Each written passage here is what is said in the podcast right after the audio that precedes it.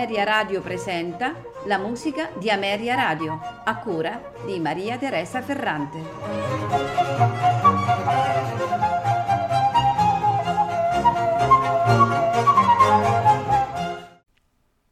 Buonasera e benvenuti alla musica di Ameria Radio.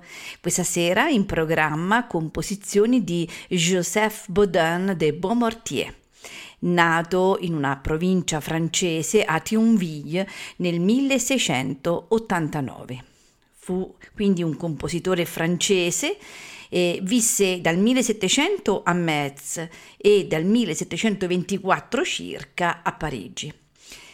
Un compositore davvero fecondo, mh, proverbiale per la quantità di composizioni.